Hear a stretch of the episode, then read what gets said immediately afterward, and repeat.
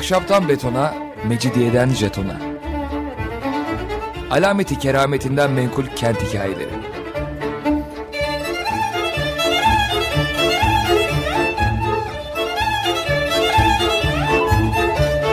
Hazırlayan ve sunan Pınar Erkan.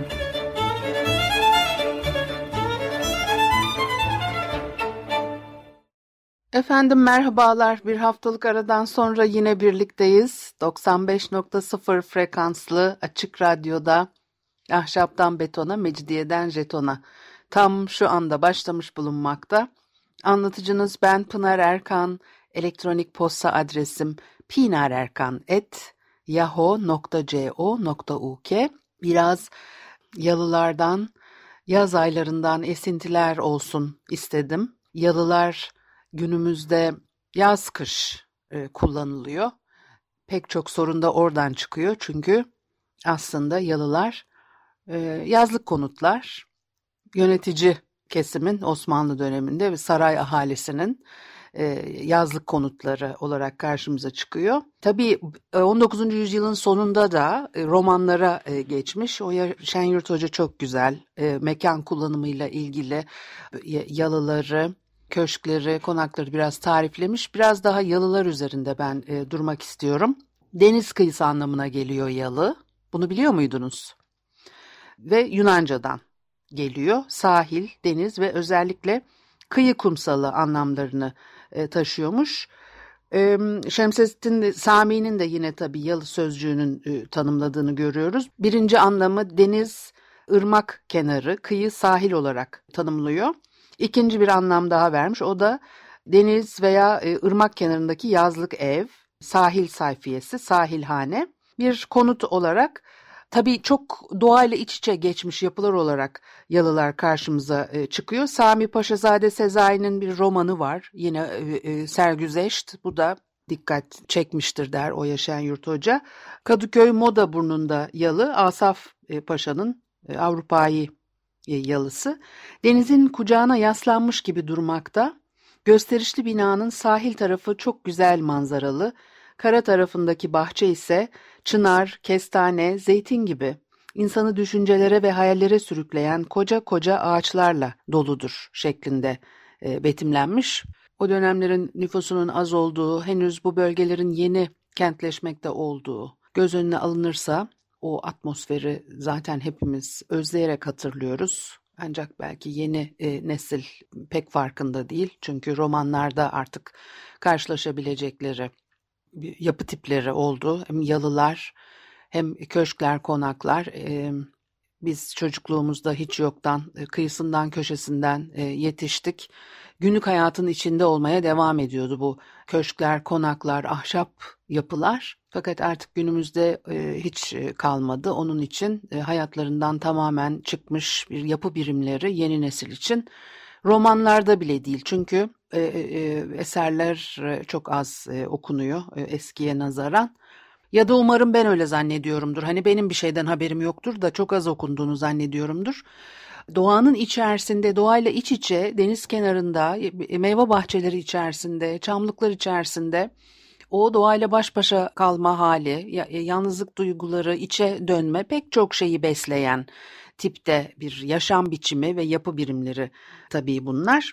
E, Bizans İmparatorluğu'nun o en görkemli olduğu zamanlarında da Boğaz'da saraylar, köşkler, manastırlar yapılıyordu. Boğaz'da zaten küçük köyler halinde bugünkü semtler birbirinden ayrı e, edilemeyecek kadar iç içe geçmiş durumdadır ama Doğu Roma İmparatorluğu zamanında hatta neredeyse birbiriyle çok da alakası olmayan küçük köyler halinde karşımıza çıkıyor Boğaz köyleri. Çünkü hem nüfus çok az hem ulaşım zor. Deniz e, tarafından e, ulaşım mümkün. Kara tarafından eğimli bir, bir vadi biçiminde olduğu için Boğaz kıyıları, o topografik yapının dikliği biraz daha e, kara tarafından birbiriyle kurulacak ilişkileri zorlaştırıyor. Çok yakın dönemlere kadar da e, bu böyle aslında devam etti. Kuzeye doğru yollar açılmadı. Boğaz kıyısında sahilde yollar açılmadı. Tabii yakın zamanlara kadar diyorum ama 40 yıl geçti gene de üstünden. Yani 40 yıl çok uzun bir, e, bir bazıları için bir ömür 40 yıl.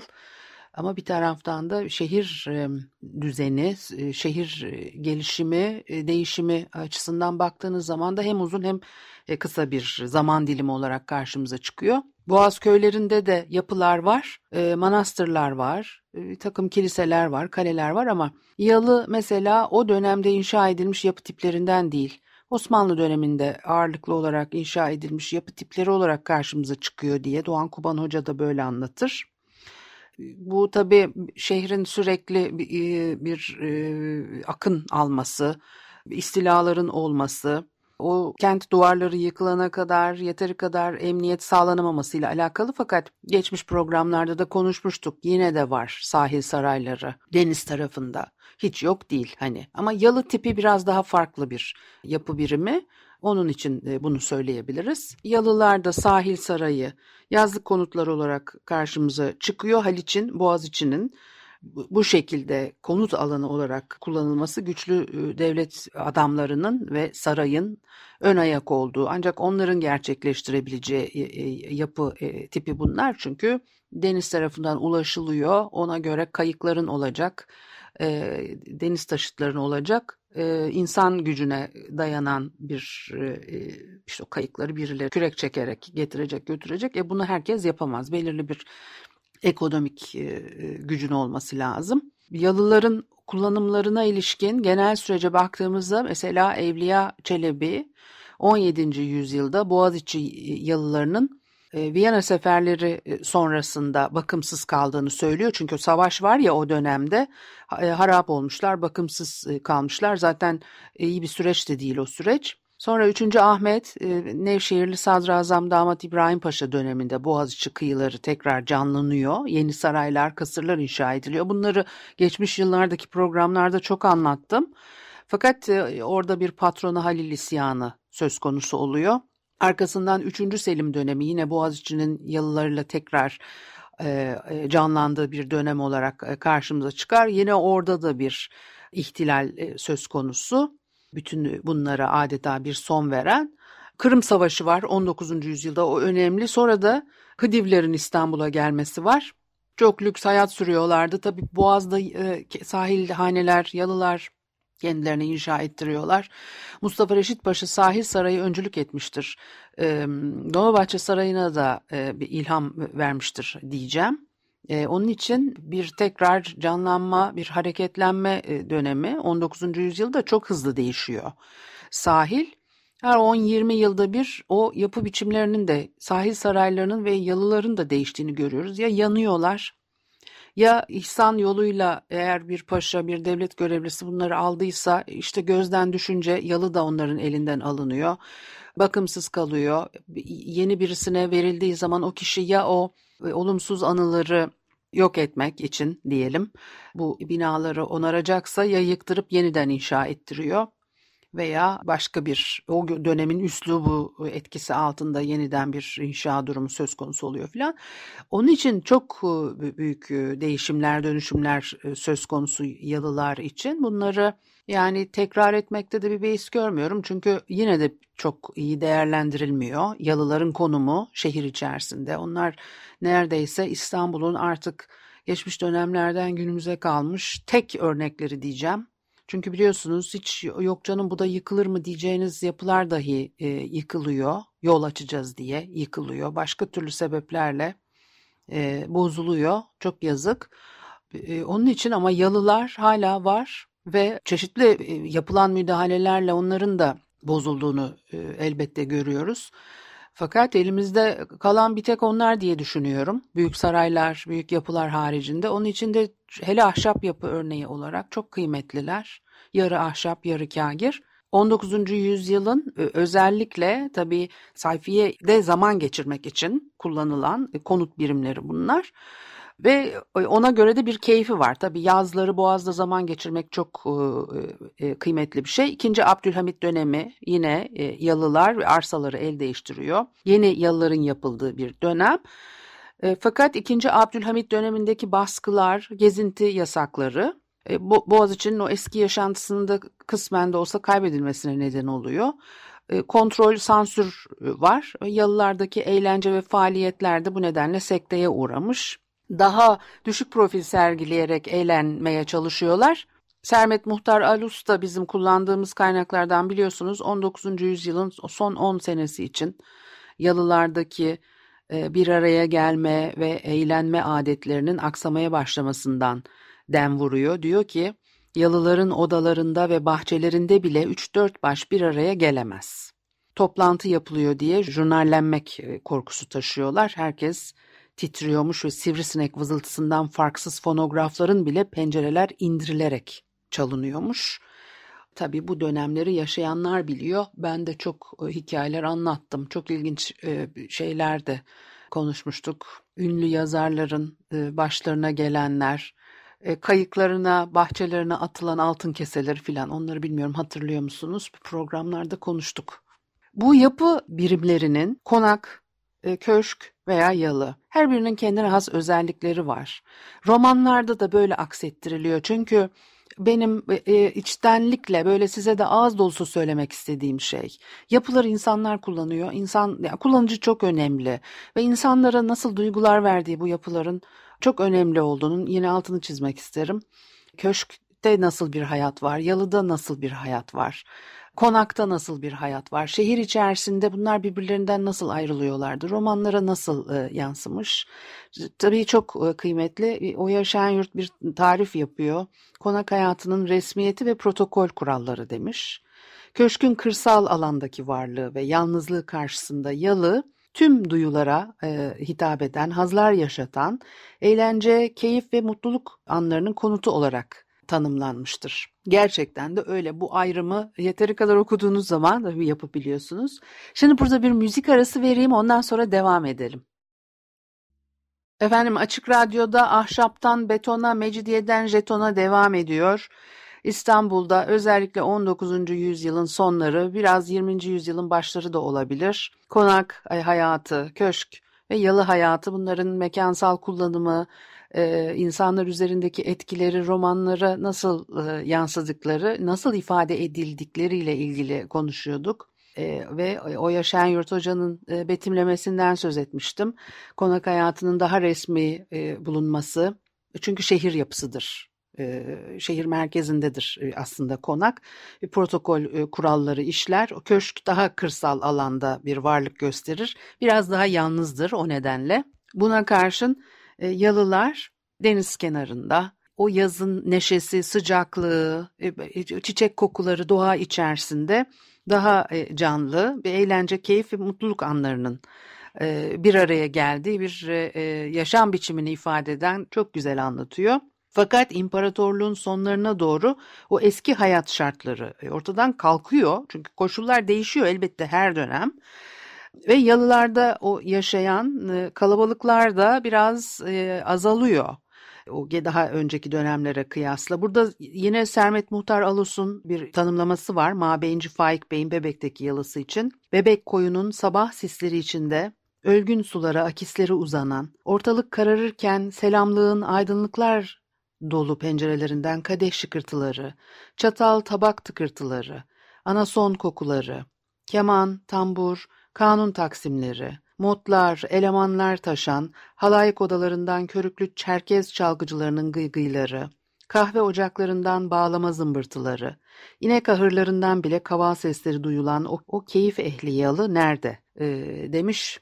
Gözlemlere dayanıyoruz. Elbette bu bilgileri, duyguları aktarırken e, Mehmet Rauf'un Eylül romanı çok meşhurdur. Orada da köşk, yalı birbiriyle zıt iki konut mekanı olarak sunuluyor. Yalı bir aşk mekanı olarak e, roman kurgusu içine dahil edilmiştir diyor o yaşayan yurt. Köşkün ve yalının e, roman kahramanı Süreyya e, sık sık farklı ve birbirine zıt niteliklerle tasvir edilen ve eser boyunca tekrarlanan bir durum söz konusu. Ve yalıya önem atfeden nitelik o sözcüğün kökeninden de kaynaklanan su kenarı yapısı olması ve e, doğa güzelliğinin suyun etkisiyle adeta büyülü bir ortam e, sunması.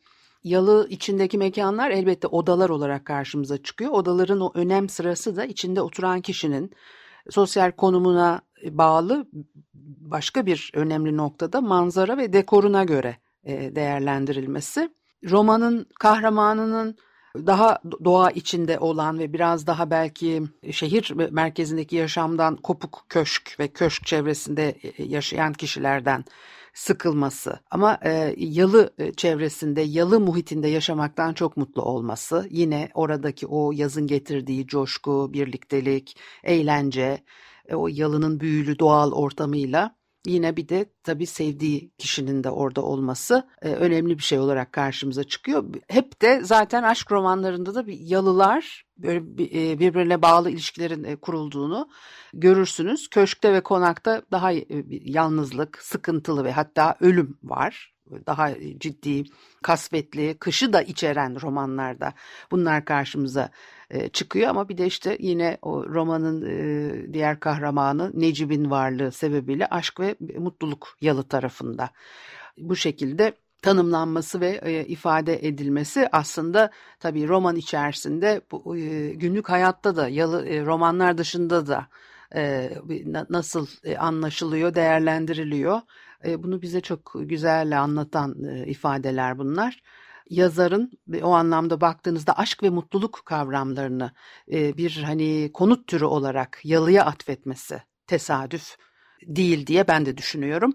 Başka bir roman Sami Paşazade Sezai'nin Sergüzeşt adlı romanı. O da Kadıköy Moda Burnu'nda Asaf Paşa'nın Avrupa Vari Yalısı'nın alt katında bahçeye bakan bir salon. O salonda bir büyük mermer şömine var. Bu konutların, e, yalıların, köşklerin, konakların içerisinde kullanılan mobilyalar e, bize çok şey anlatıyor o dönemde nasıl e, döşendikleri, nasıl e, kullanıldıkları da önemli ve elbette bir daha üst düzey, sıradan halktan ziyade daha üst düzey bir yaşam biçiminin tabii örneklenmesi bunlar. Şöminenin üzerinde büyük bir ayna var. Romanda da böyle betimleniyor. Önünde de beyaz bir ayı postu göze çarpıyor. Aynalar bir, bir burjuva evinde güncel seri imalatın o dönemde el verdiği ölçüde duvarlarda, dolap kapaklarında, servis masalarında, e, büfelerde, panolarda yer alıyor. E, çok yoğun bir ayna kullanımı var. Çok sayıda ayna odayı e, aydınlatan bir ışık kaynağı gibi kullanılmış. Şıkır şıkır her yer bir zenginlik göstergesi ama başka şeylerin de göstergesi olduğu anlaşılıyor. İdeolojik anlam yüklendiği de söylenebilir e, varlıklı kesimin evlerinde bolluk gösteriş, biraz da hava satmanın simgesi halinde bu e, aynalar. Gösterişli nesne ve bol ayna evin içerisindeki pek çok eşyanın tekrar tekrar e, yansımalarını karşımıza getiriyor. E, her kullanıldığı dönemde o dönemin e, toplumsal düzeninin yansımalarını ortaya e, koyuyor. 14. Louis'nin yaşadığı yüzyılı Versailles Sarayı'nda bulunan aynalı galeriyle özetleyebilmek mümkündür e, diyor Şenyurt. Ve bununla birlikte bir odada ne kadar çok ayna varsa yalnızlık duygusu da o kadar yoğun. Yanlış diyebilir miyiz buna? Çok aynalı evleri gözümün önünde canlandırdım. Oralarda geçirdiğim vakitleri düşününce ben de bunu gerçekten e, hissediyorum. Asaf Paşa'nın yalısında salonun ortasında 14. Louis tarzında bir zarif masa. Etrafında ayakları ve arkaları yaldızlı iskemleler var. 13. Louis zamanında salonlarda büyük boyutlu orta masaları kullanılmaya başlanmış. 15. Louis döneminde kabul e, salonlarında protokol gereği arkalıklı, arkalıksız sandalye ve iskemle yerleştirme biçimi karşımıza çıkıyor. Kolçakları kumaşla kaplanmış divanlar, berjer koltuklar, markizler, e, şezlonglar da bu dönemde karşımıza çıkıyor. Asaf Paşa'nın yalısının salonunda ortada yine o dönemin sanat eserlerinden küçük bir yazıhane. Kısa konuşmalara, gizli görüşmelere elverişli şekilde yan yana konmuş, birbiriyle birleştirilmiş koltuklara benzeyen kanepeler yerleştirilmiş. Bunların arkasında odanın köşelerinde eski madenler taklit edilerek yapılmış mat saksılar içinde Afrika'ya ya da Hindistan'a özgü uçları tavana dokunacak kadar büyük çiçekler salonu süslüyor. Bunu 19. yüzyılın e, sonunda çok görürüz. Art Nouveau salonlarda Avrupa'da, Batı'da bunu çok görürüz. Aslında daha önce de görürüz 19. yani işte şey, hemen Londra sergisi geldi aklıma. O bitkilerin tavana yükselen göğe yükselen e, bitkilerin meydana getirdiği mekanlar, o cam e, yapı, Crystal Palace e, yapısı falan. Tabii çok çağrışımlar yapıyor ama yine de onu vurgulamak isterim. 19. yüzyılın Art Nouveau etkisi çünkü bir de tabii Art Deco da gelecek onun arkasından yine bu çiçeklerle bir e, etkileşim e, söz konusu. Onu da unutmamamız e, lazım. Isparta halılarının üstüne en nadir hayvan postları serilmiş. Asaf Paşa yalısının içerisinde kitaptaki betimlemeye göre. Şimdi bunlar fotoğraflarda da görürsünüz bu tip iç mekan düzenlemelerini. Duvarlarda yaldızlı koyu kırmızı renkte duvar kağıtları görürsünüz tablolar vardır. Mesela Asaf Paşa yalısındaki örnekte 2. Mehmet ve 1. Napolyon'un tabloları yer alıyor. Salondaki şöminenin sağ köşesinde büyük bir piyano var. O da evin e, kızına ait. Yine o dönemin e, kültürel e, etkileşimleriyle ilgili bize bir fikir veren bir şey.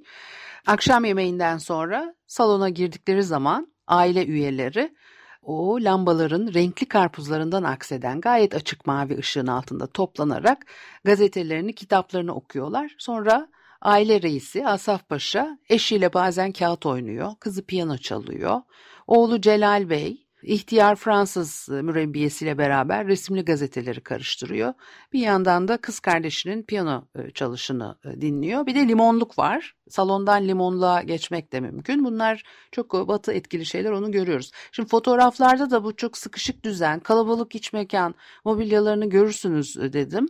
Gerçekten de bir kere o duvarlar ya duvar kağıdı kaplı, kumaş kaplı olan hiç mekan fotoğraflarıyla da karşılaşırsınız. Özellikle 19. yüzyılın sonunda Beyoğlu Galata çevresinde yeni inşa edilmiş konakların içinde çekilmiş fotoğraflarda görürsünüz. O kalabalık adeta böyle biraz da insanı boğan bir havası var. Belki fotoğraflar siyah beyaz olduğu için daha çok öyle ama e, Avrupa'da çekilmiş fotoğraflarda da bunu görürsünüz. Böyle bir açıklık, ferahlık yok. Bir sıkış tıkışlık var. Kumaş e, bolluğu var. E, mobilyaların yine keza üst adeta üst üste olduğunu görürsünüz. Bu da yorumlanabilir tabii. İnsanın aklına çeşitli düşünceler geliyor, gelmiyor değil. Saraylarda da böyle e, yer yer bir sıkış tıkışlıkta e, söz konusu oluyor.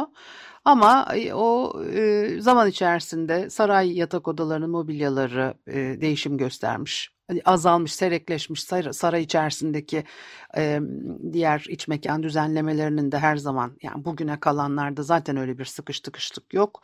Bazı mobilyaların da nereye gittiğini Allah bilir. Bir de çizimler de var tabii ama o çizimlerin tabii aynısının e, birebir uygulandığını da düşünmüyoruz. Biraz fikir e, sahibi olalım istedim. Bu haftalık da bu kadar olsun. Haftaya görüşene kadar hoşçakalın.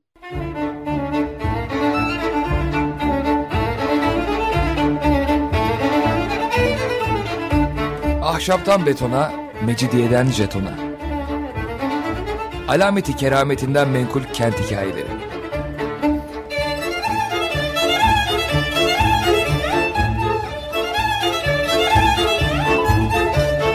Hazırlayan ve sunan Pınar Erkan